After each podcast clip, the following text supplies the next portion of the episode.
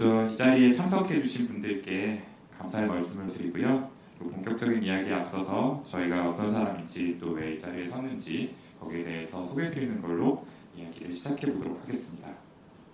먼저 혹시 저희가 어떤 사람인지 알고서 이 자리에 오신 분 계실까요? 아, 네. 감사합니다. 네. 아마 저희가 누구인지 아신다는 거는 저희가 진행하는 방송을 들어보신 적이 있으시다는 의미이시겠죠? 네. 네, 간단히 말씀을 드리면 저희는 젊은 정신과 의사들의 진짜 정신과 이야기라는 모토로 작년 3월부터 내부자들이라는 이름의 팟캐스트를 진행하고 있는 정신과 의사 3입니다.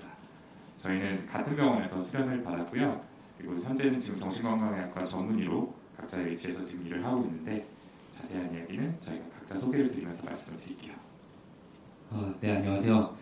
어, 저는 정신과 전문의 김지용이라고 합니다. 어, 일단 저희 방송 들어주신 분들께 정말 진심으로 감사의 말씀을 드리고요. 어, 제주도는 저희 모두 다 좀 나름 인연이 있는 편이에요. 저 같은 경우는 어, 의사 면허를 따고 처음으로 근무한 곳이 제주도였는데요. 이제 저희가 세브란스 병원 출신인데 여기 제주도에 있는 여러 병원들의 파견 근무를 나오거든요. 그래서 지금부터 한 8년 전에 한라병원 응급실에 의사로 처음으로 의사가 된 날 근무를 시작했던 경험이 있고요. 오니까 되게 좋더라고요 제주도가. 그래서 1년 동안 인턴을 이제 12텀 그 돌아가면서 12곳에서 일하는데 총 3번을 제주도에서 일을 하게 됐어요. 자주 있었고 어, 한국병원에서도 일을 했었고 한라병원에서도 일을 했었고 여기 허경 선생님이랑 제주도 맛집들을 좀 찾아다녔던 기억도 나고요. 그래서 전문의가 된 다음에도 제주도에 좋은 기억이 많아서 아, 제주도에 있는 병원에서 좀 일을 해볼까 알아보기도 했었는데 아쉽게도 좀 연이 닿지 않아서 지금은 좀 서울에서 일을 하고 있습니다. 어, 어쨌든 이런 좋은 기억이 있는 곳에 저희를 이런 강연 목적으로 불러주셔서 너무 감사하고 오늘 이 자리에 참석하신 분들께도 진심으로 감사드립니다. 오늘 최대한 좀 도움이 될 수 있는 말씀 드리도록 노력하겠습니다.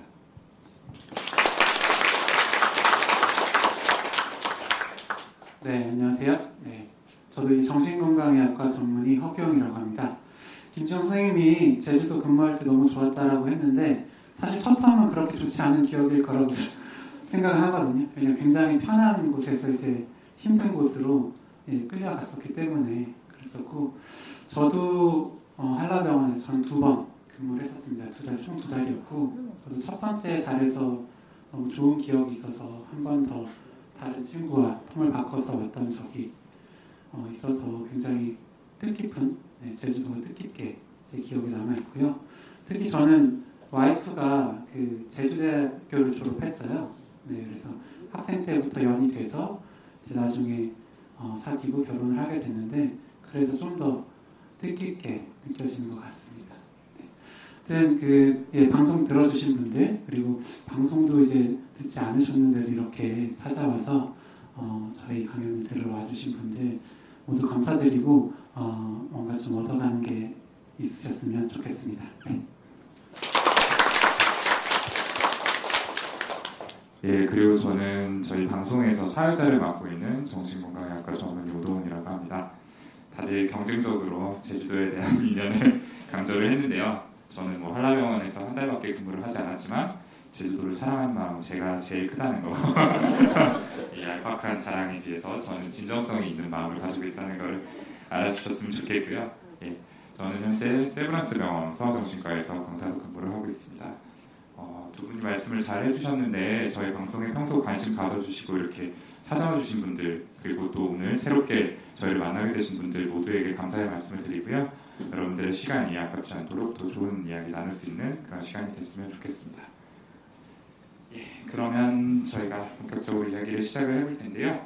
사실 저희가 강연을 몇 차례 한 적이 있어요. 전에 서울에서는 몇 번 이렇게 저희 청취자분들 그리고 이제 독자분들 이렇게 만나는 기회가 있었는데 사실은 서울을 벗어난 적이 없고 이렇게 지방에 온 건 처음이잖아요. 오늘 제주도에 좀 어떻게 오게 됐는지부터 말씀을 드려야 될 것 같아요. 혹시 여기 계신 분들 중에 그 10월 10일 1010이 무슨 날인지 아시는 분 혹시 계세요? 아, 왜손 들어주신 분 혹시? 네, 맞습니다. 정신건강의 날이 이제 10월 10일인데요. 사실 저희도 얼마 전에 알게 됐어요.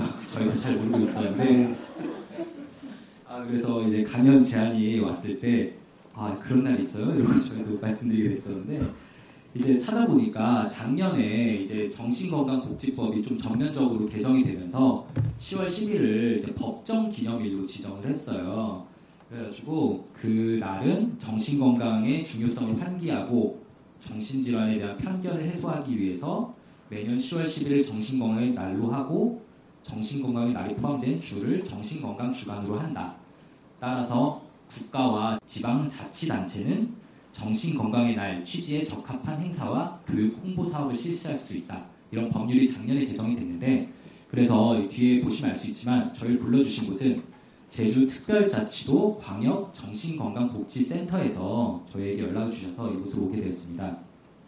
그래서 각 지역 그 자치단체마다 이런 정신건강복지센터가 있어요. 네, 그 지역 자치민들의 정신건강 향상을 위해서 여러 가지 사업들을 진행을 하고 경제적으로 어려움이 있어서 도움받지 못하는 분들을 지원해 주는 사업도 하고 계시고 굉장히 많은 사업을 하고 있는데 사실 많은 분들이 모르고 계시거든요. 그래서 이번 기회에 좀 알고 계시면 좀 더 앞으로 필요한 일이 있을 때 좀 도움 받으실 수도 있을 것 같고 그래서 저희도 이렇게 불러주셔서 좋은 기회를 가질 수 있게 되었습니다. 그래서 일단 제주광역 정신건강보건 정신건강 보건센터에 감사드린다는 말씀으로 일단 좀 시작을 하고 싶네요. 이름을 좀 정확히 알아주셨으면 좋겠어요. 감사의 마음을 전하기엔 좀 진정성이 떨어져 보이네요. 어, 너무 길어요. 네, 어, 저는 참 많은 분들이 여기 와 주셨는데요. 어, 오늘 여기에 오신 분들 연령대가 어떻게 되시는지 조금 궁금하거든요. 실례가 되지 않는다면은 어, 제가 이렇게 연령대를 여쭤봤을 때 한번 손 한번 들어주셨으면 좋겠습니다. 혹시 20대 분들 계실까요? 어, 네. 30대 분들 한번. 네, 그럼 40대 이상이다. 또 계시고요. 네. 혹시 10대 분들도 계실까요? 네, 감사합니다. 사실 이제 저는 앞서 말씀드린 것처럼 소아정신과에서 일을 하고 있기 때문에 최근에는 이제 10대나 20대 초반 친구들까지만 만나고 있는데요. 두 분은 이제 개원을 하셔서 직접 병원을 운영하고 계시니까 조금 상황이 다를 것 같아요. 좀 어떤 분들이 주로 오시나요? 뭐 아마 다 비슷할 거라고 생각하는데 저희 병원 같은 찾, 병원을 찾아주시는 분들은 주로 20대 아니면 30대 분들이 제일 많고요. 이번 강연 준비하면서 한번 통계를 지난달 찾아주신 분들 내봤더니 30대 분이 가장 많으시더라고요. 오늘 강연 오신 분들하고도 다행히 연령대가 겹쳐서 어, 좀 비슷한 말씀을 드릴 수 있겠구나 싶기도 하고 네. 물론 저희 병원이 이제 회사들이 많은 지역에 있으니까 그런 영향도 있겠지만 교과서적으로도 대부분의 정신질환들이 20대 혹은 30대 젊은 나이에 발생을 하잖아요. 네, 그런 영향도 있을 것 같고요. 저랑 뭐 근무 지역이 좀 다른 허경 선생님은 어떠세요? 네, 근데 저도 어, 직장인분들이 많이 계시는 곳에 제 병원이 위치해 있기 때문에 20, 30대, 40대 분들이 가장 많으신 것 같습니다. 어, 방금 김지호 선생님이 말씀하셨던 것처럼 많은 정신질환들이 젊은 나이에 발생하는데도 불구하고 예전에는 정신과라고 하면 만성질환자분들이 계신 곳에 주로 위치했었어요. 그러니까 뭐 지적장애나 치매라든지 조현병 같은 그런 질환이 이제 많이 있는 그런 곳에 있었는데 요즘은 바뀌고 있죠. 예를 들어서 서울의 여의도 생각해 보시면 거기 사람이 굉장히 많잖아요. 네, 근데 얼마 전만 해도 거기는 정신과 의원들이 들어가면 다 망해서 나오는 자리였어요. 네, 그만큼 뭐 사람은 많지만 가지 않았다는 거죠. 그런데 최근에는 한 2년 전에 들어간 병원이 굉장히 잘 되고 있고 어, 한 1년 사이로 한 두세 개 정도 더 생긴 걸로 알고 있습니다. 예, 단적으로 이게 어, 정신건강의학과에 대한 그런 인식이 바뀌었다는 걸 보여주는 예가 아닌가 싶은데요. 어, 그리고 또 요즘에는 젊은 층들에서 오히려 그런 정신건강의학과에 대한 오해나 편견들이 더 줄어든 것 같습니다. 네, 맞습니다. 말씀하신 대로 참 젊은 층 분들이 좀 많이 병원을 찾아주고 있고요. 그리고 또 어린아이들 같은 경우에도 또 좀 더 거부감 없이 병원을 찾는 부분들이 있는 것 같아요. 네, 오히려 이제 부모님에게 이끌려오는 경우가 많을 것 같지만 실제로 10대 친구들이 먼저 본인이 도움을 받고 싶다라고 요청을 해서 병원에 찾아오는 경우도 굉장히 많더라고요. 이제 병원에 찾게 되는 문제들이 여러 가지가 있을 텐데 그런 여러 가지 문제들 그리고 여러 가지 정신질환들 이런 것들에 좀 어떤 요인들이 영향을 끼치는지 이런 게 좀 없다면은 정신건강에 훨씬 더 도움이 될 텐데 이런 문제들에 대해서부터 이야기를 하면서 얘기를 좀 풀어가 볼까 합니다. 네. 10대 친구들의 그 스트레스를 보면은 음, 절대적으로 부모님과의 갈등이 다수입니다. 특히 심한 문제일수록 부모님과의 관계가 오랫동안 좋지 않아서 좀 틀어져 있는 경우, 뭐 그것들이 이제 문제로 불거져 나오는 경우가 많고요. 그 다음이 이제 친구 문제가 많은 것 같아요. 그리고 이제 많은 분들이 10대에 정신건강에 영향을 미치는 문제로 성적을 이야기를 많이들 하시는데 성적이나 진로 고민 이런 것들이 순수하게 있어서 그것 때문에 우울감이나 불안이나 기타 정신과적 문제가 생기는 경우는 생각보다는 좀 많지는 않은 것 같습니다. 어, 결론적으로는 부모나 친구나 이런 아이를 둘러싼 인간관계의 문제가 가장 큰 영향을 주고 있다라는 생각이 들었는데요. 어, 이거는 이제 10대 친구들 같은 경우에 좀 정체성이 확립이 돼서 온전하게 정신적인 독립을 하기 전이기 때문인 것 같아요.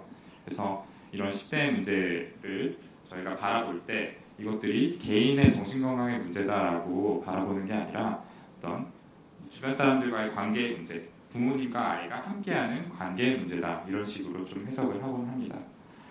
아이들이 물론 성취에 대한 고민도 많이 하는데 이거는 이제 성인과는 조금 차이가 있어요. 그래서 성인 같은 경우에는 어떤 가치관에 따른 자기 실현 이런 것들이 가장 고차원적인 성취에 대한 욕구다라고 한다면은 아이들은 대부분은 좀 주변 사람들의 인정을 받기 위해서 부모님의 인정, 친구들의 인정 이런 것들을 좀 받기 위해서죠.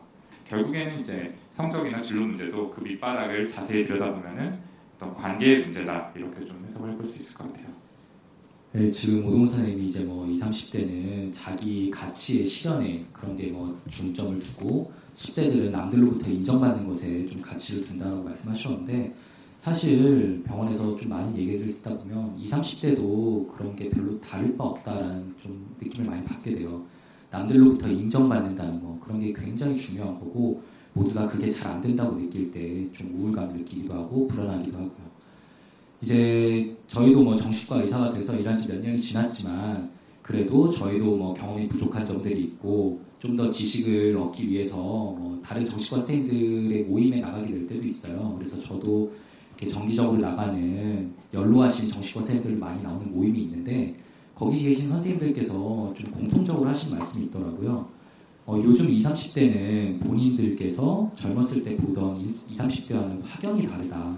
그래서 어떤 점에서 다르다고 느끼게 되냐면 예전에는 20, 30대면은 이제 20대가 되면 일단은 대학에 가거나 취직을 해서 본인이 살아오던 곳과 다른 곳에서 온 다양한 사람들을 만나고 그러면서 다양한 가치관을 좀 익히고 자기 정체감을 점점 얻어가고 그렇게 자기 확신을 얻으면서 부모에게서 심리적으로 물리적으로 빨리 독립하게 됐었는데 요즘은 20대 그리고 30대가 되어도 부모로부터 심리적 독립을 한 경우가 별로 없다라는 거죠.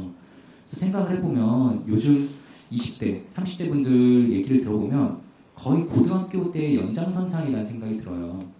취직을 하기 위해서 그리고 뭐 더 좋은 스펙을 얻기 위해서 계속적으로 노력을 하고 그리고 오로지 그 획일화된 가치만을 가지고 주변 사람들과 경쟁을 하고 있기 때문에 본인이 조금 뒤떨어진다라고 생각하면은 굉장히 우울해지고 불안해지고 그런 경험들을 많이 하고 있죠. 어떻게 보면 그게 사실 고등학교 선에서 끝나고 그 다음에는 본인의 가치 실현을 위해서 자아 실현을 위해서 여러 가지 활동을 해야 되는데 그러지 못하고 있는 게 현재 현실이라는 점에서 좀 요즘 젊은 층의 우울이 늘고 있지 않나 이런 말씀들을 하시더라고요. 네, 맞습니다. 해결되지 않은 문제가 계속해서 좀 지속이 되는 그런 느낌이 있죠. 저는 이제 우울을 표현하지 못하게 하는 그런 사회적인 분위기도 문제인 것 같거든요. 어, 여기 오신 분들 중에 아마 대학생 계시겠죠? 네. 한번 손 들어 주실래요? 네.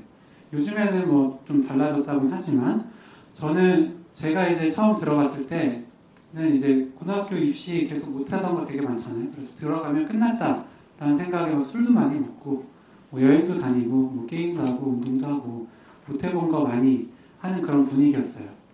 근데 사실은 이제 어, 처음으로 부모님과 떨어져서 지내는 것 때문에 힘든 친구들도 있고 생각했던 이제 공부랑 다른 공부를 하게 되는 경우 굉장히 많잖아요. 그래서 그런 데서 오는 어려움도 많은데 그런 건 친구들한테 얘기를 하면 야 뭐 지금 그런 걸로 고민하고 있냐 어, 술이나 먹자 라고 하면서 그런 힘든 거를 제대로 표현을 못하게 해요. 그러다가 뭐 직장에 가면 다르냐? 그렇지 않죠. 직장에 가서 이제 처음에 적응하는 것도 힘들고 어, 그래서 상사의 면담 시간에 아 이러이런 게 힘들다. 라고 하면 나 때 말이야 하면서 어, 이런 걸로 왜 힘들어하냐. 라고 하시죠. 그러다 보니까 어, 다른 사람들은 다 정말 괜찮은 것 같고 뭐 나만 이상한 것 같고 이런 생각이 들어요. 그래서 우울한 건 더 표현하지 못하고 그러다 보니까 이게 우울이 우울로 표현되지 못하고 이게 신체 증상 뭐 어디가 아프다든지 아니면 공황장애처럼 그런 불안 증상들로 많이 나타나게 됩니다. 게다가 직장에서는 고객들 상대하다 보면은 더더욱 자기 감정은 숨기고 그렇게 웃는 모습만 보여줘야 되잖아요. 그렇게 더 자기 감정을 억제하다 보면 더 그렇게 공황이나 신체 증상으로 많이 나타나는 것 같습니다. 네, 맞죠. 사실 뭐 좋은 대학, 좋은 직장에 가면은 우울하지 않고 불안하지 않냐. 그게 절대 아니란 거를 지열 보면서 많이 느끼고 있어요. 요즘 뭐 그 네. 이번에도 혹시 그 비행기를 타고 오신 분이 있을지 모르겠는데 뭐 이제 택배가 붙어 있는 항공이 이제 갑질로 좀 유명했었잖아요. 아, 그러면서 광고 대행사 이제 직원분들에게 뭐 물잔을 집어던졌을 때나 뭐 이런 거였죠. 이런 걸 집어던지고 했다고 했는데 저한테 오신 분 중에 아, 그분을 만나뵀던 분이 있더라고요. 예, 그 최근에 만난 건 아니고 예전에 한번 클라이언트 한 적이 있다라고 했는데 저한테 오신 분은 광고 대행사에 오랫동안 다니고 계신 분인데 결국 공황장애가 생겨서 오셨어요. 근데 그분이 하신 말씀이 본인뿐만 아니라 그 회사는 정말 많대요.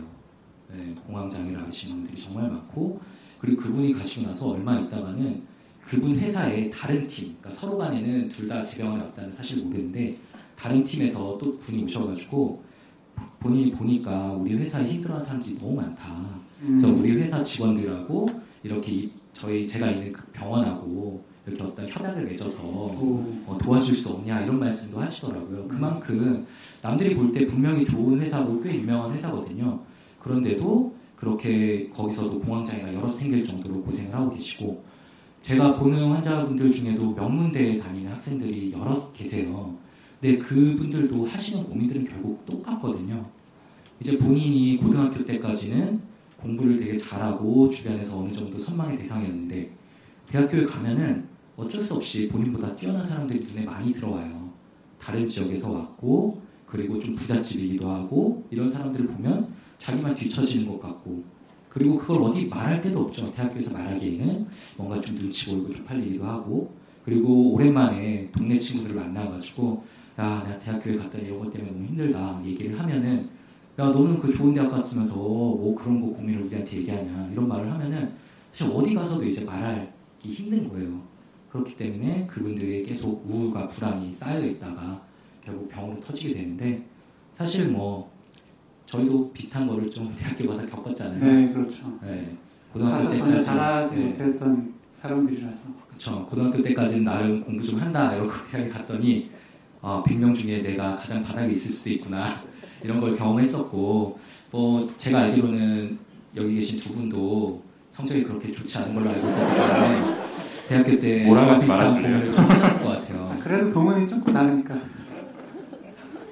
불쾌하신가 봐요. 많이 좀 그렇네요. 이렇게 묶여서 평가받는 게 네, 이야기하시죠. 예.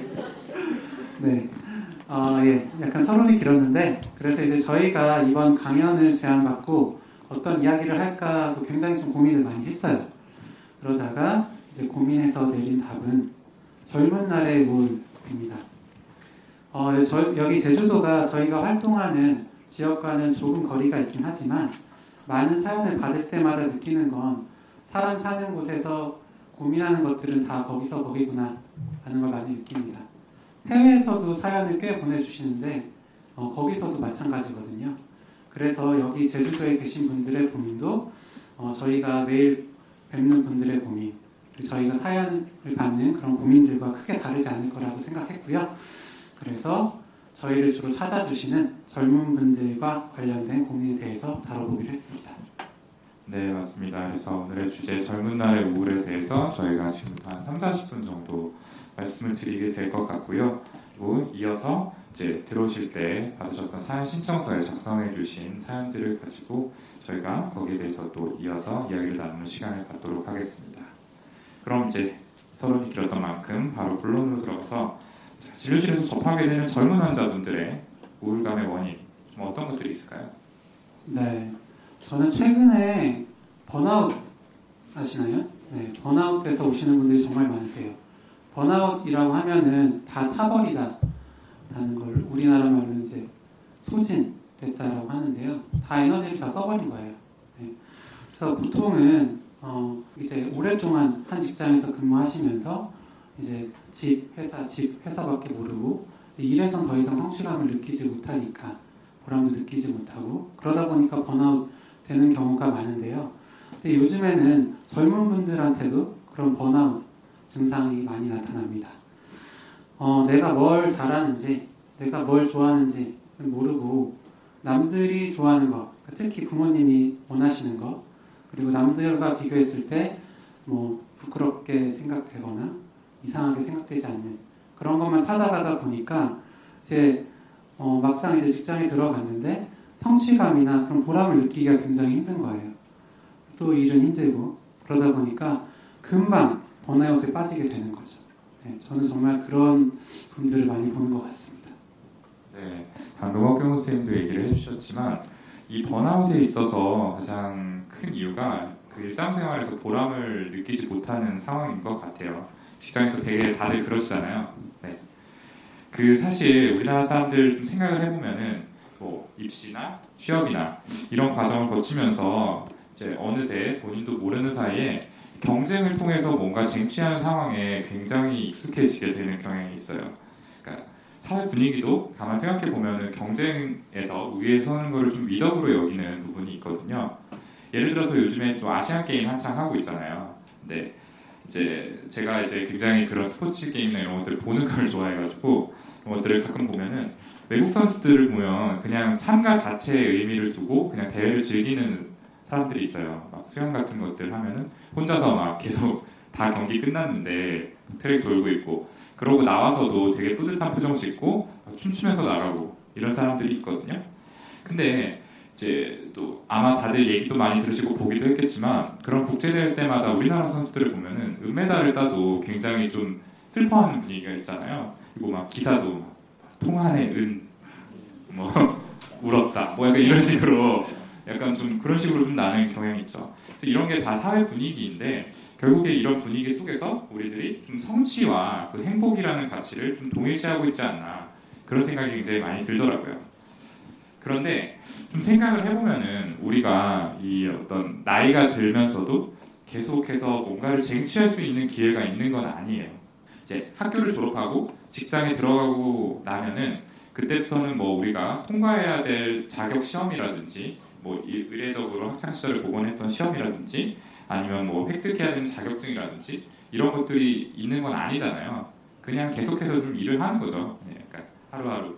네. 근데 뭐 승진이라는 게 있기는 한데 사실 승진이라는 게 뭐 다달이 있는 것도 아니고 뭐 몇년 또 연한을 채워야지 다음 자리로 갈 수가 있고요. 그리고 그 갈 수 있는 자리도 굉장히 제한적이고 몇 네. 개였고 이런 상황이다 보니까 모두가 그 성취라는 거를 경험하기 어려운 상황에 접하게 되는 것 같아요.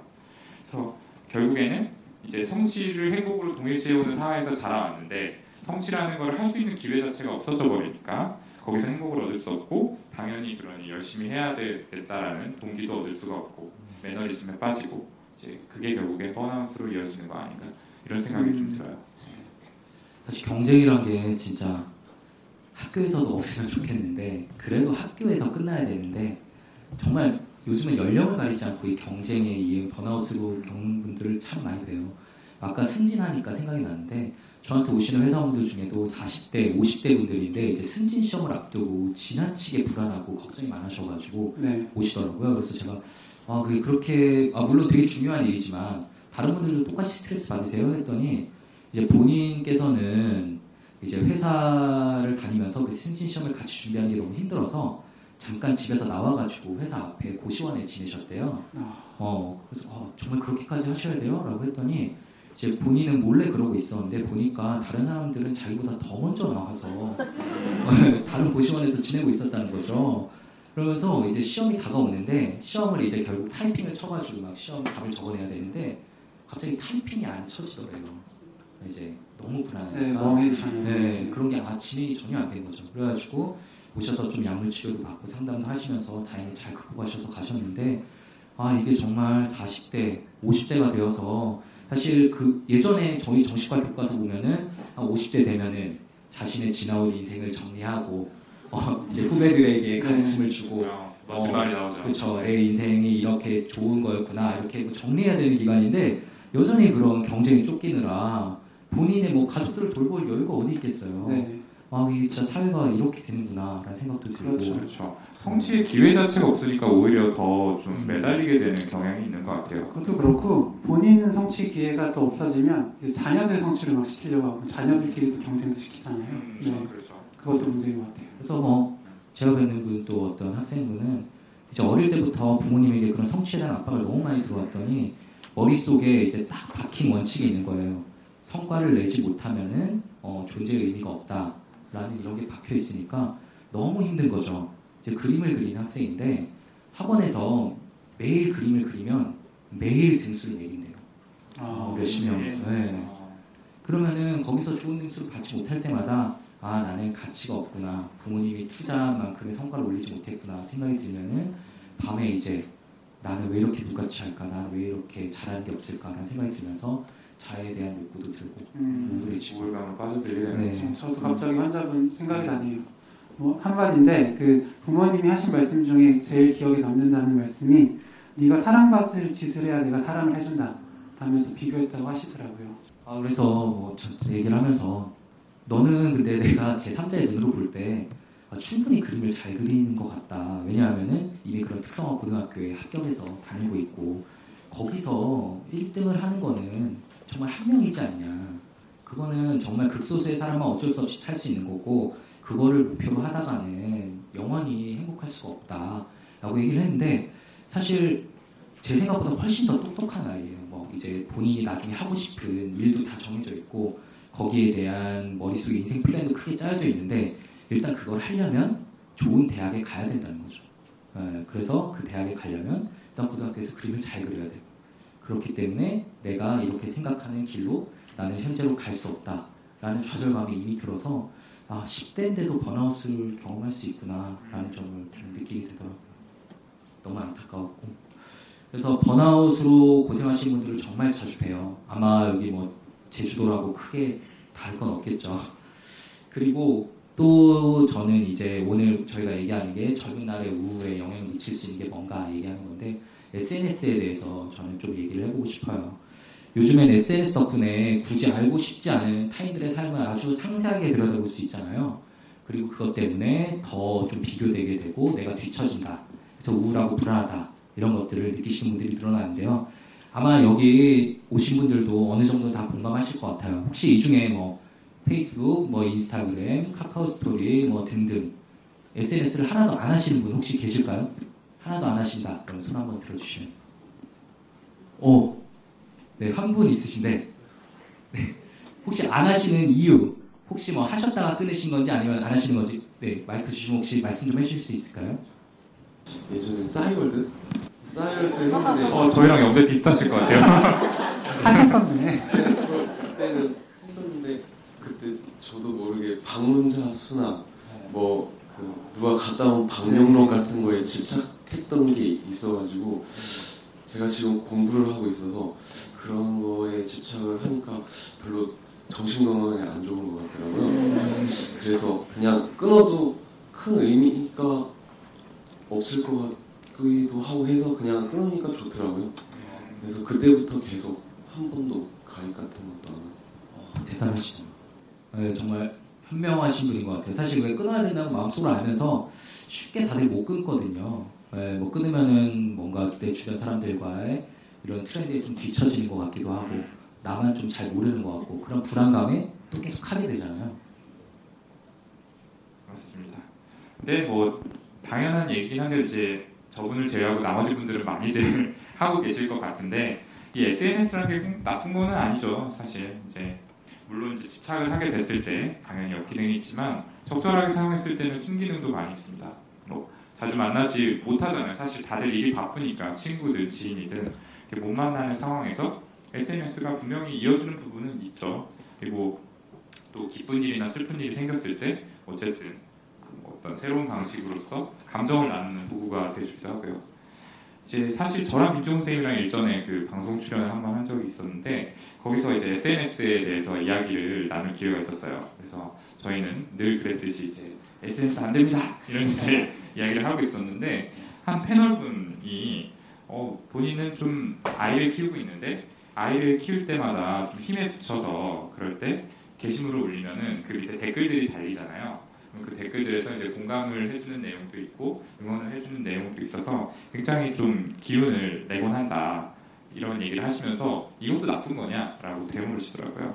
근데 뭐 당연히 아니죠. 그런 것들은 굉장히 바람직한 사례고요. 사람에게선 뭐 다들 아시겠지만 누구나 타인의 관심이나 사랑을 받고 싶어하는 욕구가 있죠. 근데 이제 다들 각자 생활에 바빠서 타인에게 관심을 직접적으로 표현하기 어려운 상황에서 SNS는 분명히 그 욕구를 좀 채워줄 수 있는 수단이 됩니다. 근데 문제는 아까 말씀해주신 것처럼 부작용이 생긴다는 건데요.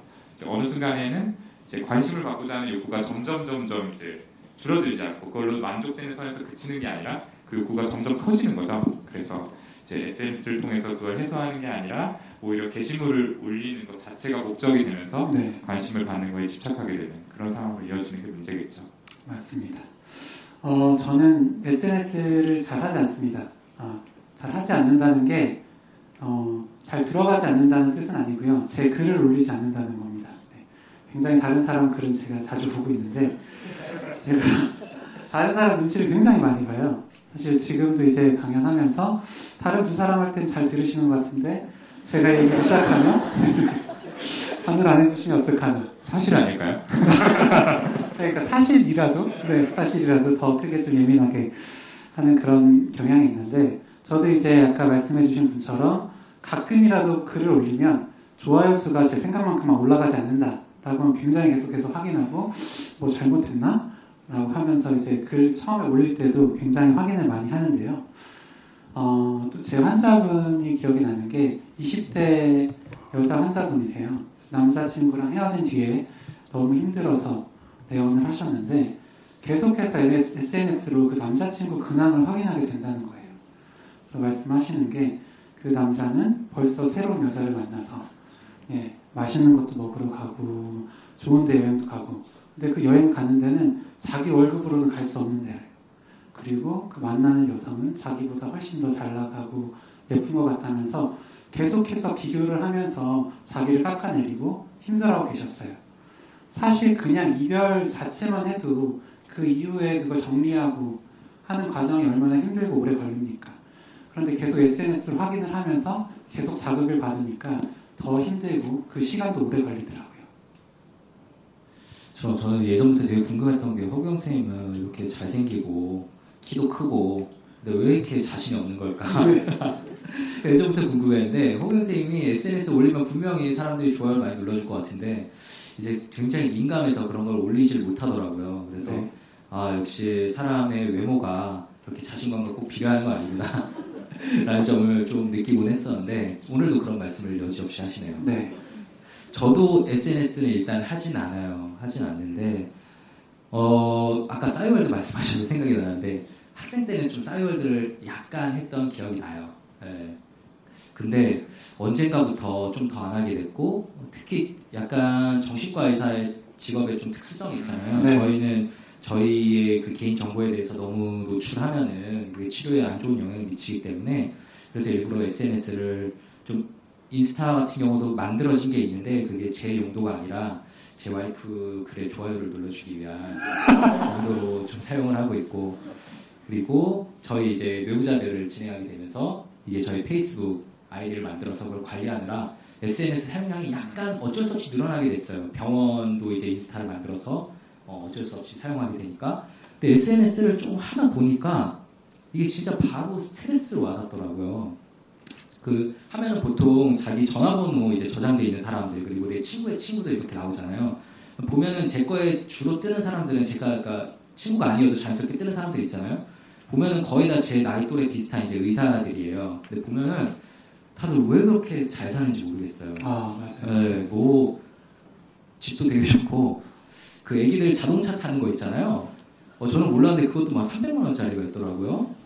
어, 우리 둘째는 이제 2만 원짜리 포르쉐 타고 다니는데 300만 원짜리 자동차를 보고 와 이게 진짜 그런 게 있구나라는 것도 느끼고 보면은 저랑 똑같이 분명히 비슷하게 일을 하고 있을 텐데 항상 뭐 여행도 다니고 맛있는 것도 먹고 뭐 기념일도 챙기고 아이들은 뭐 새 옷 입혀서 올리고 와 어떻게 이런 걸 다 하는 거지? 라는 생각이 들면서 괜히 제가 막 초라해지는 거예요. 일부러 내가 보려고 본 것도 아닌데 그래서 뭔가 이게 아 내가 좀 잘못 살고 있나 이런 생각도 괜히 들게 되고 아마 오늘 여기 오신 분들 중에도 이제 육아를 하시는 분들이 있으시지 않을까 싶은데 또 육아 관련해서 뭐 육아 스타그램 이런 거 엄청 올라오잖아요. 보면은 다들 엄청 육아도 진짜 잘하고 있는 것 같아요. 막 다 좋은 것만 먹이고 좋은 데만 놀러 가고. 그래서 아 나는 그럼 너무 일하느라 애들을 못 챙기고 있나? 이러면서 약간 죄인이 된 듯한 생각도 들고. 맞아요. 네, 그래서 주말에 좀 쉬어야 되는데 어, 또 애들이랑 뭔가 안 해주면 안 될 것 같아서 쉬지도 못하고 막 그러면은 좀 괜히 또 짜증도 나고 이러다 보니까 아이한테 짜증 내고 나면은 더 우울해지고 죄책감 들고 막 이런 양상을 계속 거치게 되더라고요. 그래서 아 역시 SNS는 멀리 해야 되는구나 이런 생각을 들고 있는데 그러면서도 좀 잘 놓지 못하게 되는 그런 마력 같은 게 있더라고요. 그렇죠. 네. 제가 김종훈 선생님 SNS 하니까 예전에 김종훈 선생님 싸이월드가 갑자기 생각이 나는데요. 좀 멋있는 글귀가 많이 적혀 있었던 것 같아요. 제가 기억에 나는 게 막 남자는 직진이다 막 이런 글들이 적혀 있어요. 뭐라고요? 남자는 직진이다. 네. 뭐 그렇게 살고 있는지 잘 모르겠는데 맞죠? 네. 제 기억이 맞는 것 같은데. 한 15년 전에 올렸던 것 같은데 어떻게 기억하시는지 모르겠어요. 제가 불필요한 기억력이 되게 좋아요. 네. 모함과 관련된 기억. 네. 어, 이형 되게 멋있다 이렇게 생각했는데 아 뭐 지영이 형 같은 사람들도 어쨌든 다른 사람들 의식을 많이 하는군요. 네. 아무튼 이렇게 SNS를 통해서 보면은 앞서 두 선생님이 얘기를 해주셨지만 뭔가 나는 하루하루 버티기에 급급해서 앞에 나가 있는 어떤 미션을 해결하는 것도 너무 바쁜데 사람들은 여유가 넘치고 너무너무 잘 지내는 것 같아 보이는 거죠. 뭐 좋은 데서 데이트하고 밥 먹고 또 휴가 때마다 가족들이랑 휴양지로 여행도 가고 이런 걸 보면은 어 뭐 이거는 얘의 삶이야라고 생각을 하려고 해도 어쩔 수 없이 자연스럽게 나 자신의 모습하고 좀 그 모습을 비교를 하게 되고요. 결과적으로는 좀 나만 불행하게 살고 있구나 이런 생각이 들게 되죠. 네. 이런 생각이 들면은 불행의 원인을 찾게 되는데 방향은 두 가지예요. 그 화살을 나한테 돌리든지 아니면은 외부의 환경의 탓으로 돌리든지 이제 둘 중 하나죠. 내 불행의 원인이 이제 나한테 돌아와서 내 능력이 모자란 탓에 내가 지금 이렇게밖에 못 산다라고 한다면 어떠겠어요? 당연히 마음이 너무너무 괴롭고 위축이 될 수밖에 없죠. 그러면은 이제 기분이 자연스럽게 우울해지게 되는 거고요. 근데 반대로 이제 불행의 원인이 내가 아니라 나를 옥죄는 내가 이런 삶을 누릴 수 없게 만드는 이 회사, 내가 주고 싶은 이 회사나 아니면은 사회, 정 국가, 뭐 세계 뭐 이런 식으로 예 여기 있다라고 생각을 하면은 어, 마음은 조금 편할 거예요. 나 자신한테 화살이 오는 것보다는 외부로 화살을 쏘는 게 훨씬 마음이 편하거든요. 그래서 우리가 투사라고 부르는 방어 기제가 실제로 존재를 하기도 하고요. 근데 이 불행의 원인이 외부에 있다라고 생각을 하면은 이 불행의 원인으로 지목된 것들을 내가 바꿀 수 있는 수준이 아니잖아요.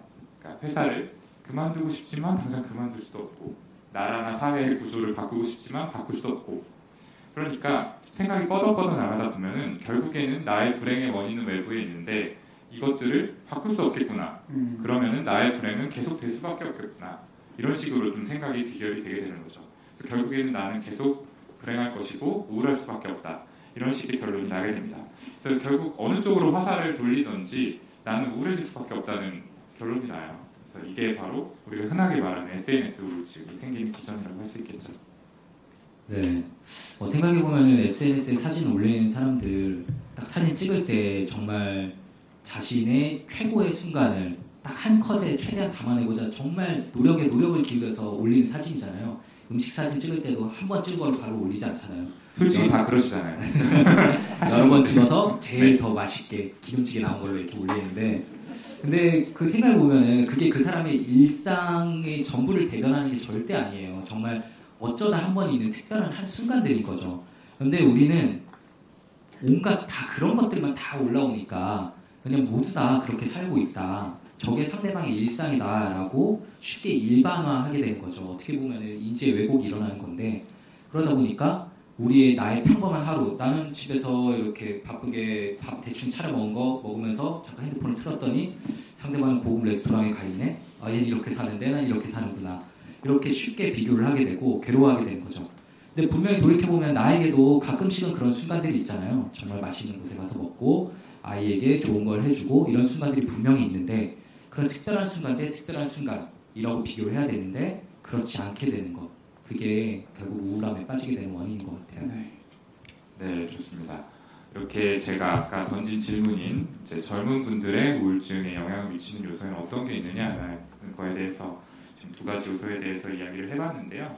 어, 이것들을 관통하는 주제라고 한다면 역시 타인과의 비교라고 할 수 있겠죠. 네. 자신이 진짜 원하는 걸 탐색하는 대신에 다른 사람들이 보기에 그럴듯해 보이는 삶을 선택해서 그 이후에 찾아오는 우- 번아웃, 허경 선생님이 얘기하셨던 것처럼 그런 것도 마찬가지고요. 그리고 남들이 부러워할 만한 허구적인 모습을 만들어내는 SNS 그리고 거기에 영향을 받아서 또 우울해하는 우리들의 모습 이런 것들이 다 자기 자신의 모습을 주변과 좀 비교하려는 경향과 연관이 되어 있다라고 할 수 있겠습니다. 네. 근데 뭐 다른 사람들하고 본인 모습을 비교해가지고 위축된 경험은 없는 사람 없을 거예요, 진짜. 이건 여기 계신 분들 저희 뭐 세상 사람들 누구한테 물어봐도 마찬가지일 것 같은데요.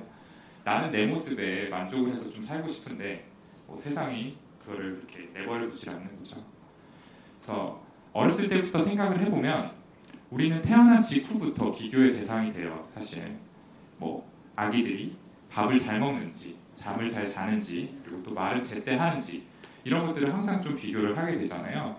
사실 이런 비교는 좀 애정 어린 부모님들의 시선으로 바라보는 것들이긴 하지만 어쨌든 주변의 또래 아기들하고 끊임없이 좀 비교를 당하게 되죠. 근데 사실 뭐 이 시기의 비교는 정상적인 발달을 위해서 꼭 필요한 것이죠. 이제 아이를 키워본 경험이 없는 부모로서는 그 비교의 대상을 뭐 주변에서 찾아가지고 우리 아이가 잘 자라고 있는 건지 네. 이런 것들을 좀 확인을 하고 싶어 하니까 이런 것들은 뭐 필요한 비교라 이렇게 얘기를 할 수 있겠죠.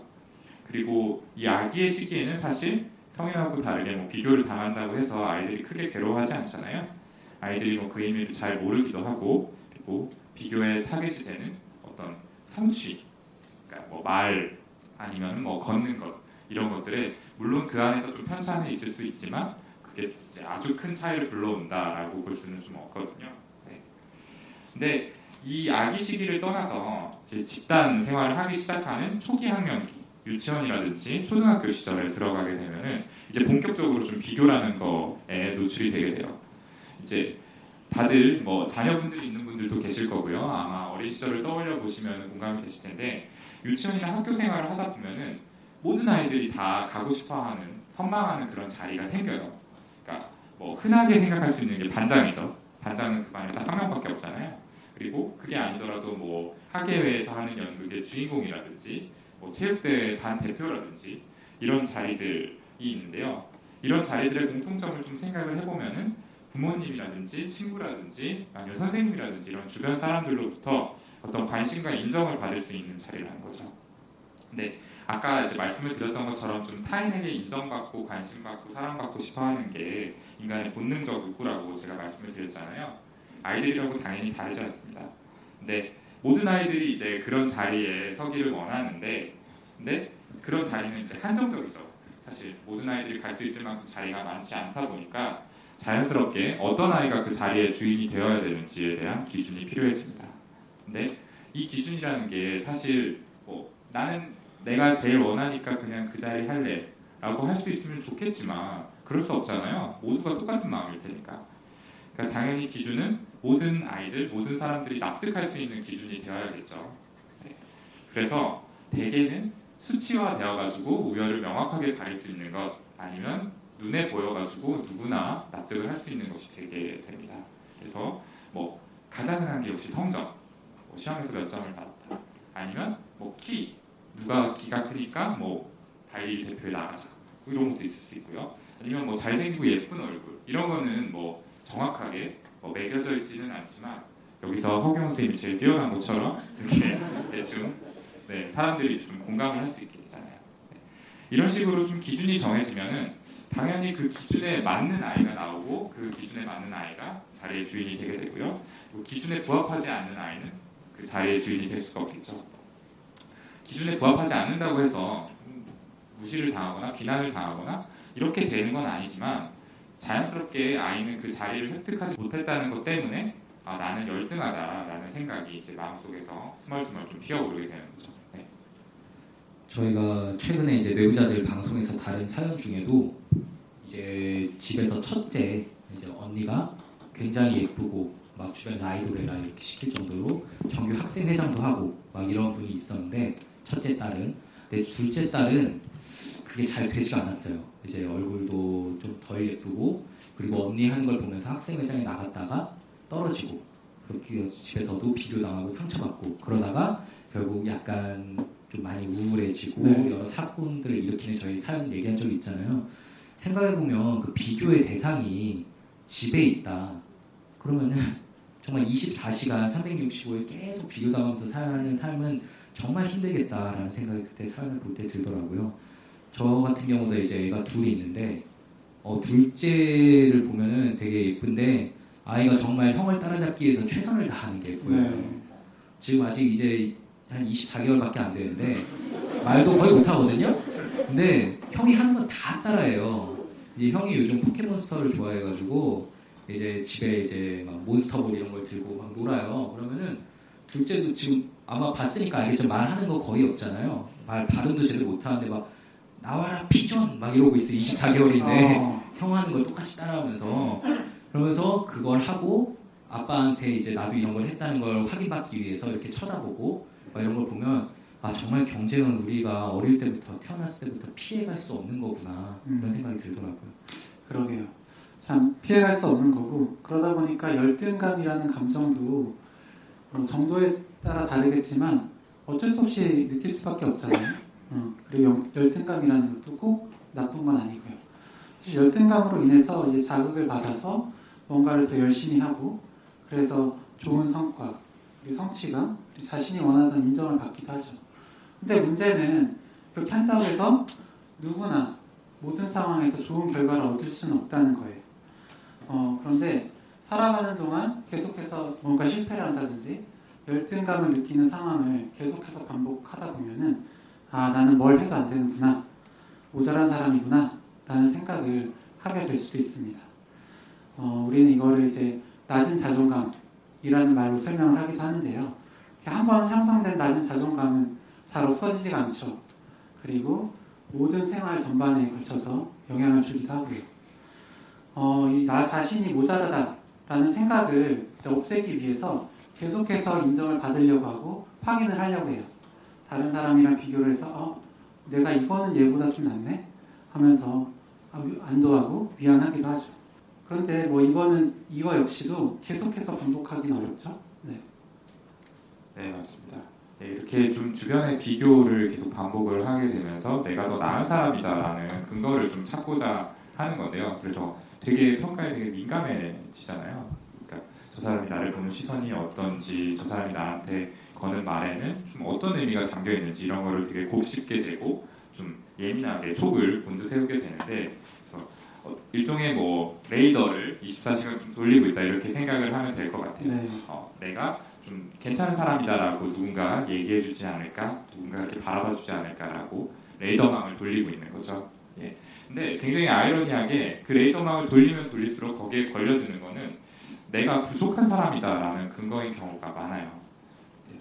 이미 나 자신이 나를 바라보는 시각이 어, 나는 부족한 사람, 모자란 게 많은 사람 이렇게 좀 틀이 정해져 있는 상황이기 때문에 이런 왜곡된 시각에서 바라보면은 사실 그냥 일반적으로 중립적인 시점에서 바라보면 얼마든지 긍정적으로 바라볼 수 있는 요소들임에도 불구하고 굉장히 좀 부족하다라는 딱지를 붙이게 되는 거죠.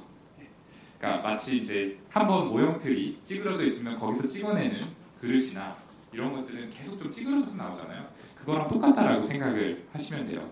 이런 식으로 본인을 바라보는 관점이 왜곡되어 있는 거를 우리가 정신과적 용어로는 인지 왜곡이라고 표현을 하죠. 어, 인지 왜곡의 사례에 대해서 좀 말씀을 드리면 제가 최근 외래에서 좀 치료를 하고 있는 친구가 하나 있는데요. 그 친구는 이제 고등학교를 자퇴를 했어요. 고등학교를 자퇴를 하고 요리사가 되겠다고 지금 학원을 다니고 있거든요. 그래서 아 네가 그래 어쨌든 학교를 그만두게 된 거는 좀 마음이 아프지만 네가 찾아낸 길이니만큼 네가 잘 헤쳐나갔으면 좋겠다라고 응원을 해주고 있는데 어느 날 갑자기 와가지고 선생님 저 요리학원 그만두기로 했어요. 이제 안 다닐래요. 이렇게 딱 얘기를 하고 입을 닫아버리더라고요. 그래서 이제 뭐 어쨌든 얘기를 계속 풀어나가야 되니까 이쪽으로 찔러보고 저쪽으로 찔러보고 하더니 결국에 얘기를 들었는데 학원에서 중간 평가를 했대요. 그 요리를 그동안 배운 거에 대해서 음. 어떤 결과물을 냈는지 평가를 했는데 거기에 이제 통지서가 왔걸 보니까 실력이 미숙하지만 열정이 있어서 굉장히 발전 가능성이 높다 이렇게 적혀 있었던 거죠. 딱 들으면은 되게 뭐 좋은 얘기 같은데 그래도 음. 충분히 얘가 이제 요리를 배운 게 두 달 정도 된 시점이었거든요. 네. 아, 이 정도면은 좋은 결과 아니니? 이렇게 물었더니 아니다. 이걸 봤더니 나는 재능이 없다는 이야기인 것 같다. 그냥 어, 이제 난 포기하고 어, 이제 아무것도 될 수가 없다. 이런 식으로 좀 울면서 이렇게 얘기를 하더라고요. 분명히 지금 듣는 분들도 공감하시겠지만 평가 결과가 주는 메시지는 긍정적인 내용인데 이미 앞부분에 다소 미숙하다라고 표현된 부분만 받아들여가지고 절망을 해버리는 거죠. 이것 역시 제가 앞서 말씀드린 것처럼 본인 스스로에 대해서 굉장히 부족하다라고 낙인을 이미 찍어놓은 상태이기 때문에 이 거기에 맞는 이 부족하고 미숙하다라는 평가에 딱 꽂혀서 뒷부분을 보지를 못하게 되는 거죠. 이런 종류의 인지 왜곡을 선택적 추상이다 이런 식으로 저희가 표현을 하고 합니다. 인지 왜곡은 정말 자주 듣게 되는 것 같아요. 네. 네, 제가 배우는 사람도 이제 생각이 나는데 어, 정말 누가 봐도 예쁘고 되게 매력적인 분이거든요. 여성분이신데 근데 되게 아쉽게도 어린 시절에 이제 나는 사랑받을 수 없어라고 느낄 수밖에 없을 만한 좀 여러 이벤트들이 있었어요. 되게 어릴 때. 근데 그게 머릿속에 그대로 뿌리 박혀서 바뀌지를 않은 거죠. 계속 나이가 들어도. 그분이 아까 말씀드린 것처럼 굉장히 예쁘다 보니까 대학교 가고 나서 지금까지 살아오면서 항상 주변에 남자들이 많이 있었어요. 어, 계속 누군가가 대시하고 예쁘다 사귀자. 근데 이렇게 올 때마다 그분은 너무 기분이 나쁘고 의심이 가고 불편했대요. 왜냐하면 나는 분명히 예쁜 사람이 아니고 사랑받을 수 없는데 나한테 예쁘다고 오니까 쟤는 분명히 뭔가 나쁜 의도가 있을 거다. 그리고 자신이 좋아하는데 자신을 만약 거절하거나 싫다라고 표현하는 사람이 있으면 그 사람은 너무 좋았대요. 반대로. 어, 있는 그대로 나에게 얘기해 주는 것 같고 어, 나는 실제로 그런 사람인데 저 사람은 날 속이지 않으니까. 그래서 그것 때문에 대인 관계에 있어서 십몇 년 동안 계속 손해를 봐온 거죠. 사실 자기 좋다는 사람들이 그렇게 많으니까 그 중에 괜찮은 사람 골라가지고 사귀었으면은 얼마나 좋았겠어요. 근데 항상 그런 사람들은 좀 피할 수밖에 없었고 어, 자신이 다가가도 싫다라는 사람들에게만 매달릴 수밖에 없었으니까 정말 긴 시간 동안 계속 실패만 해온 거죠 그러다가 최근에서야 그런 모습이 자신에게 있었다라는 사실을 깨닫고 나니까 많은 것들이 좀 달라 보인다라고 얘기를 하시더라고요. 어, 네. 참 힘든 과정이었을 텐데 대단한 치료자십니다. 제가 한 게 아니라 아, 이걸 고치셨어요? 아니 기존에 이제 여러 명을 어쨌든 사귀어왔대요. 사귀어왔는데 그 중에 좀 길게 사귄 사람들이 여러 명 있었어요. 네. 예를 들어 5년 동안 사귀면서 계속적으로 예쁘다. 너는 진짜 매력적이다. 너는 좋은 사람인데 왜 그러냐라고 제가 해야 될 말, 말들을 지난 5년 동안 계속 해온 사람들이 네. 있었던 거죠. 아쉽게 이미 뭐 깨졌다고 하지만 그분들이 거의 다 고쳐서 저에게 보냈더라고요. 음. 어, 그래가지고 아 그분들이 되게 좋은 일을 해주셨구나라고 좀 해석해드린 적은 있었어요. 근데 이게 웃으시지만 실제로 이런 관계가 굉장히 중요해요. 사실 치료자의 역할을 대신해주는 치료적 관계들이 있거든요. 보면 확실히 그런 분들이 어떤 심리적인 괴로움에서 빠져나오시는 그 확률이 더 높더라고요. 저희가 지켜보니까. 네. 참 그분은 잘 빠져나오셔서 다행이지만 그 생각의 틀, 어, 인지 왜곡은 정말 쉽게 고쳐지기가 어렵습니다. 인지 왜곡만으로도 한 시간 이상 얘기할 수 있을 정도로 뭐 종류도 많고 사례도 많을 텐데요. 제가 말씀드리고 싶은 건 독심술이라는 거예요. 독심술 다들 아시죠? 네. 그 사람이 뭐 말을 안 해도 무슨 마음인지 아는 거예요. 그래서 동훈이가 아까 비교 하면서 저를 쳐다봤, 쳐다봤잖아요. 네. 아마 제가 그 비교 잘하는 거 아니까 이런 얘기 했을 거다라고 하는 게 독심술 인 건데요. 틀리셨어요? 말도 안 되죠. 네, 말도 안 되는 일인데 저희는 생각보다 이런 인지왜곡을 자주 합니다. 제게 진료 오시는 분들 분들께도 상당히 많은데 나에 대해서 다른 사람들이 항상 안 좋게 평가를 할 거다라는 생각의 인지왜곡을 가지고 계시는 분이 계세요. 그래서 사소한 말이나 행동을 보고도 독심술 하시는 거죠. 저 사람은 나를 안 좋게 생각할 거야. 안 좋게 평가할 거야. 제 저랑도 이제 진료실에서 면담을 끝내고 또 다음번에 다시 만나게 됐는데 어, 지난번 끝나실 때 제가 나갈 때 보니까 어, 제가 핸드폰을 이제 들고 봤대요. 네, 그 모습을 보고서 아 나와의 면담이 그만큼 재미가 없었구나, 지루했구나, 어, 나를 얼마나 한심하게 생각하실까라고 생각했다고 저한테 말씀을 하시더라고요. 저는 사실 그걸 기억도 못하고 정말 관계없이 그냥 핸드폰을 그냥 본 건데 또 말이죠. 그러니까 평소에도 그런 생각 때문에 정말 힘들어 하시다가 어, 결국에는 저한테 오셨고 그게 진료실에서도 나타난 그런 좀 예였습니다. 어, 그래도 표현을 해주셨네요. 네 맞아요. 네, 그 표현하신 부분에 대해서 굉장히 인정을 해드렸죠. 네. 네, 맞습니다. 이런 불편한 생각이 있는 경우에 사실 표출을 잘 안 하시거든요. 그래서 그냥 아 저 사람이 지금 나랑 얘기하는 거 별로 재미없어 하니까 그냥 오지 말아야겠다 이렇게 네. 하고 병원에 안 오시는 분들이 대부분이에요, 사실은. 네. 허경 씨 얼굴 한번더 보여주셨어요. 아, 저희 손에 땀이 나네요. 네, 좋습니다. 지금까지 이제 번아웃 그리고 SNS 문제에서 그리고 타인과의 비교라는 좀 더 근본적인 문제에 이르기까지 얘기를 나눠봤는데요. 이제 마지막으로 여기서 좀 어떻게 하면 벗어날 수 있을지 솔루션이라고 할까요? 뭐 그런 부분에 대해서도 조금 얘기를 드려보면 좋을 것 같아요. 네, 제가 먼저 좀 말씀을 드릴 건데 저는 이제 이런 이야기를 할 때 항상 드리는 말씀이 좀 바꿀 수 있는 거랑 바꿀 수 없는 거를 구분해서 생각하자라는 말씀을 항상 드리곤 해요. 그러니까 타인과 내가 비교를 하고 있구나라는 상황을 먼저 알아차리는 게 중요를 하고요. 그 상황을 한 걸음 좀 떨어져서 객관적인 시선으로 좀 바라보려는 노력이 필요한 거죠. 네. 그래서 가장 먼저 나를 좀 심리적으로 괴롭게 하는 상황이 있잖아요. 누구나 그런 것들이 있을 거라고 생각을 하는데요. 그것들을 좀 줄글로 최대한 자세하게 한번 적어보는 거죠. 이런 것들을 쭉 적어보고 거기 안에서 요소들을 나눠서 어떤 것들은 바꿀 수 있고 어떤 것들은 바꿀 수 없는지를 조금 이성적으로 한번 생각을 해보는 겁니다. 그러니까 여기서 이제 뭐 이런 것들을 해보게 되면은 내가 어, 좀 이성적으로 생각했을 때 나의 힘으로 어쩔 수 없는 것들을 고민하느라 너무나 많은 에너지를 쏟고 있구나 이런 것들을 좀 깨닫게 되시는 경우가 많아요. 그러니까 사례를 하나 들어보면요. 어, 그러니까 이제 취준생 이제 환자분이 와서 좀 해주신 얘기인데 이제 대기업 아니면 이제 공무원 시험을 준비하는 친구들이 있었는데 그 중에서 이제 본인은 시험에서 낙방을 하고 다른 친구는 합격을 하고 이런 상황이 된 거죠. 그래서 이제 굉장히 좀 이분이 많이 부러워하시면서 이런 얘기들을 하시더라고요.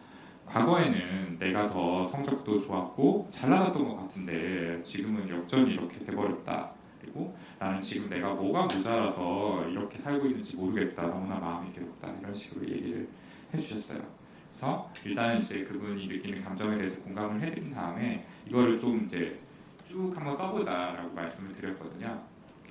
쓰고 나서 좀 나누어 보니까 이제 바꿀 수 없는 것, 그 중에서 바꿀 수 없는 거는 이미 그 대기업 그리고 공무원 취업에 성공한 그 친구들의 상황. 이거는 바꿀 수가 없는 거잖아요. 내가 아무리 좀 배가 아프고 마음이 괴롭다고 한들 뭐그 친구가 그 직장에 뭐 관두도록 뭐 음해를 할 수 있는 것도 아니고 뭐 기도를 할 수 있는 것도 아니고 어차피 그 친구가 직장에 가게 된 거는 이미 정해진 팩트니까 내가 음. 고민할 필요가 없는 거고요. 그렇죠. 그리고 과거에는 내가 더 잘 나갔다는 사실도 곱씹어봤자 지금 과거로 돌아갈 수 있는 게 아니잖아요. 그러니까 지금 상황에서는 어차피 바꿀 수 있는 것도 아니고 생각해봐야 의미도 없는 거죠. 그러니까 이런 요소들에 대해서는 이미 인정을 딱 하고 아 이거는 이미 내 손을 떠난 거야라고 한 다음에 생각에서부터도 좀 떠나보내려는 연습을 해야 합니다. 그리고 바꿀 수 있는 것들을 좀 찾아보면요. 나는 내가 뭐가 모자라서 이렇게 살고 있는지 모르겠다라고 하는 자책감이 있겠고요. 그리고 현재에서부터 앞으로 찾아올 나의 미래의 모습 이것들은 좀 바꿀 수 있는 것이라고 생각을 할 수가 있겠죠. 그래서 뭐 지금부터 마음먹기에 따라서 앞으로의 모습은 얼마든지 달라질 수 있는 거니까 결과적으로 우리가 지금 해야 될 거는 스스로 비난하는 거를 멈추고 어, 내 눈앞에 놓여진 내가 지금 할 수 있는 거를 하는 거다라는 것들에 대해서 좀 이야기를 나눴던 기억이 있어요. 그러니까 이런 것들이 이렇게 좀 냉정하게 마음을 한번 정리하는 상황에서 이야기를 나눠보면은 분명히 마음에 와닿는데 사실은 그 힘든 상황 안에서는 사실 당연한 이야기인 것 같지만 그것들에 대해서 쉽게 깨닫지 못하고 계속해서 괴로워하는 경우가 많거든요. 그런 상황에서는 일단 이 괴로운 감정을 한번 정리하는 게 필요한데 그런 의미에서라도 한번 그 상황에 대해서 줄글로 쭉 작성을 해보는 게 분명히 도움이 된다고 생각을 합니다. 어, 그리고 또 하나 말씀드리고 싶어하는 거는 사실은 이제 아까 계속해서 우리가 좀 이렇게 우울감을 빠져들게 되는 원인이 이 성취지향적인 삶의 태도 때문이다 이런 말씀을 잠깐 드렸었잖아요. 근데 이제 상취에서 성취지향적인 이제 삶의 태도에서 벗어날 수 있으면 좋겠지만 사실은 내가 어찌할 수 없는 사회적인 분위기도 있고 그동안 내가 몇십 년 동안 살아온 어떤 삶의 태도라는 게 있기 때문에 거기에서 완전히 오늘 하루 아침에 그것들을 이제 마치 뭐랄까요 칼로 잘라내듯이 벗어날 수 있는 거는 아니거든요. 사실 그거는 굉장히 어려워요. 근데 당장에 이 성취에 집착하는 것에서 벗어날 수 없다면 비교의 대상을 바꾸는 게 좀 필요하거든요. 이제 오늘 타인과의 비교에 대해서 말씀을 드렸는데 비교의 대상이 타인이 아니라 과거의 내가 되어야 된다라는 얘기를 좀 드리고 싶어요. 우리가 타인과 비교를 하게 되면은 그 타인에 대해서 아무리 잘 안다고 해도 100% 안다고 얘기할 수가 없어요. 결과적으로는 뭐 겉으로 보이는 10% 20%의 모습만 보고 그 사람의 전체다라고 생각을 하게 되는 거거든요. 아까 SNS에서 말씀드렸던 것처럼. 근데 우리가 살다 보면은 삶의 순간에는 30점짜리 순간도 있고 100점짜리 순간도 있잖아요. 그거는 저 사람도 마찬가지고 나도 그렇고. 근데 그 사람이 보통 노출하는 모습들을 보면은 100점짜리 모습들이 많아요. 어, 100점까지는 아니더라도 70점, 80점. 정말 밑바닥인 20점, 30점의 모습들은 보여주지 않는다는 거죠. 그거는 외부로 노출되지 않게 계속해서 방어를 하고 있고요. 근데 그런 7, 80점짜리, 100점짜리 모습하고 내가 가진 30점, 40점 이런 이제 아래쪽에 있는 모습들을 자꾸 비교를 하게 되니까 결과적으로 내가 못난 사람이다 이렇게 생각이 진행될 수밖에 없고 계속해서 우울감에 빠져드는 거라고 저는 생각을 해요. 그래서 어차피 비교라는 것, 성취라는 것에서 벗어날 수 없다면은 그 비교의 대상이 타인이 아니라 과거의 나. 그래서 우리의 목표는 과거의 나보다 조금 더 나은 내가 되는 것. 그리고 내가 지금 바라보고 싶지 않은 30점짜리 삶의 순간들을 조금씩 지워 나가는 게 되어야 되지 않나 네, 그런 생각을 좀 해봤어요. 네. 뭐 그런 생각을 좀 해봤다고 하기에는 되게 길게 얘기해 주셔서 네. 제가 할 말을 이미 다 해버리신 것 같은데 또한 개만 할 줄 알았는데 두 개 했죠. 어, 되게 겹치네요. 저 제가 해드리려고 했던 말이랑 네, 여러분들을 곤란하게 만들기 위해서 분명히 서로 미리 준비를 했었는데 이런 식으로 나오면 좀 힘들어지는데 그 이제 뭐 오늘도 사실 KCTV에서 촬영을 해주시고 계신 거고 이제 방송을 몇 번 촬영한 적이 있는데 처음 방송을 나갔을 때가 기억이 나요. 저랑 오동 선생님 둘이 이제 나갔었는데 어, 너무 무서웠어요. 너무 긴장되고 지금은 좀 폐지된 방송인데 방송도 되게 무서운 방송이었거든요. 네, 네, 뜨거운 사이다라고 좀 남성들을 잡아먹는 방송에 저희가 나가서 아 오늘 괜찮을까 이러고 나가는데 하여튼 굉장히 불안했어요. 그래서 정말 저랑 오동 선생님이랑 대본을 토시 하나 안 틀리고 그대로 다 외워가지고 막 나갔어요. 그래 나갔는데 이제 하는데 너무 떨리는 거예요. 진짜 너무 떨리고 내가 막 심장이 두근거리는 게 느껴지고 막 앞에 사람도 제대로 안 보이고 막 이러는데 아, 이렇게 동훈이를 보니까 옆에 앉았는데 보니까 말을 너무 잘하는 거예요. 그래가지고 와 얘는 정말 대단하구나. 얘랑 같이 나오길 진짜 잘했다. 막 이런 생각을 하면서 방송을 했어요.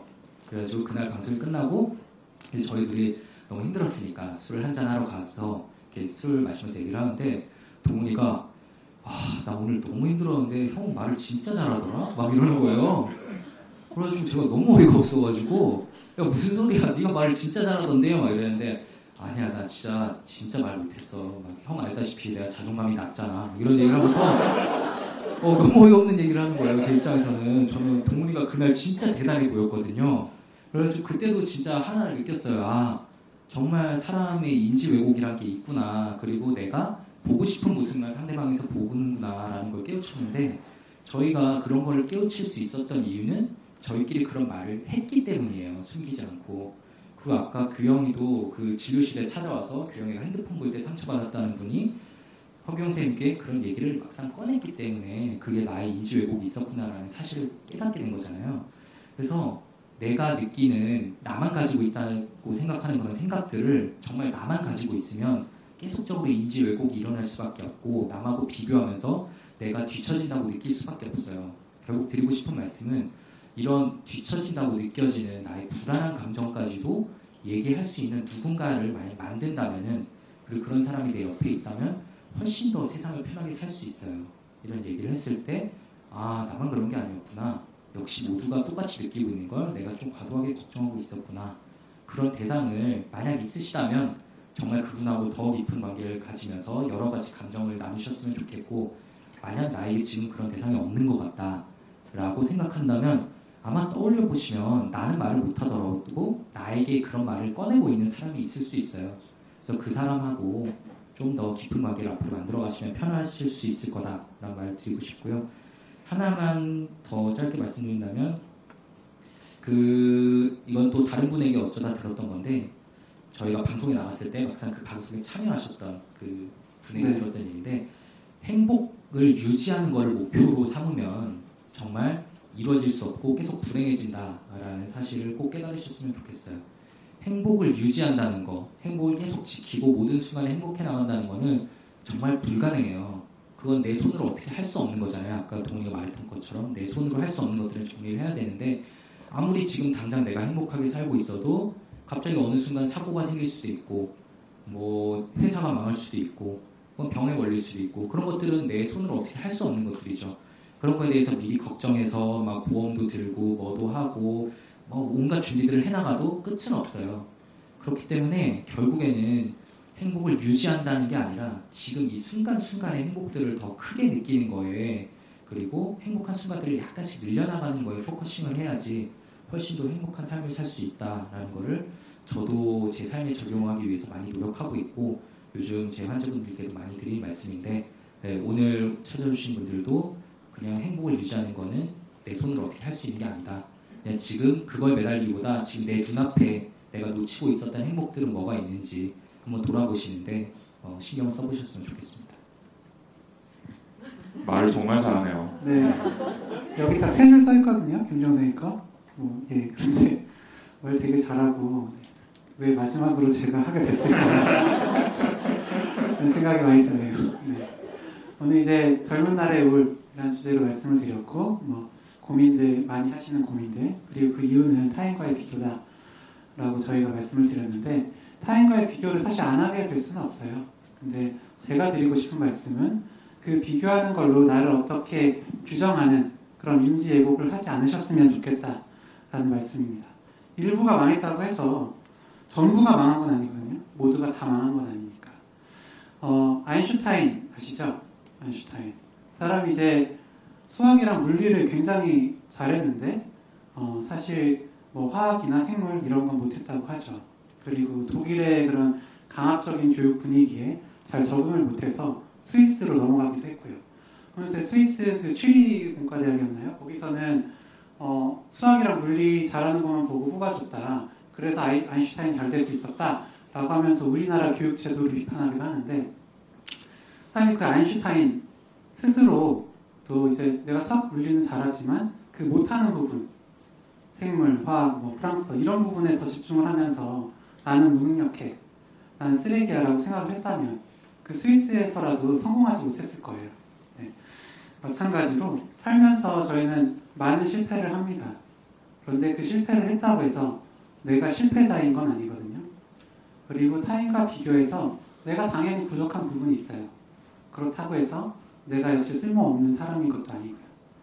어, 제가 아까 제 얘기를 말씀을 드렸는데 저는 이제 오동훈 선생님처럼 목소리가 좋거나 말을 잘하지 못하죠. 김종원 선생님처럼 얼굴이 동안이거나 학창 시절 때 그렇게 인기가 많거나 네, 싸이월들에 그렇게 자신의 말을 쓰지도 못하고 네 그렇게 저도 부족한 부분이 있었고 네 지금도 있고 예전에는 그 부족한 부분에 더 집중을 했던 것 같아요. 그러면서 제 장점을 더 보지 못했던 것 같은데 그래도 이제는 그런 얘기를 저 스스로도 하고 있고 어, 전 정신과를 참 잘했다고 생각하는 게 많이 인식하게 됐거든요. 그러면서 제 많은 다른 부분들을 보게 됐던 것 같아요. 네.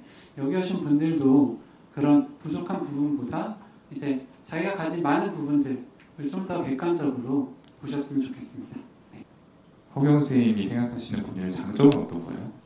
근데 뭐, 뭐 일단 아까 얘기했듯이 뭐 다른 사람이랑 뭐 비교를 안 하려고요. 뭐 괜찮게 생겼죠? 네.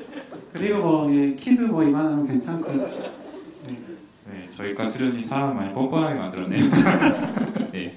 예, 저희가 드리고자 하는 얘기는 여기까지고요. 저희가 오늘 짧게나마 드린 말씀이 여러분들의 마음이 좀 힘들고 또 도망치고 싶을 때 작은 도움이나마 될 수 있는 이야기였으면 좋겠습니다.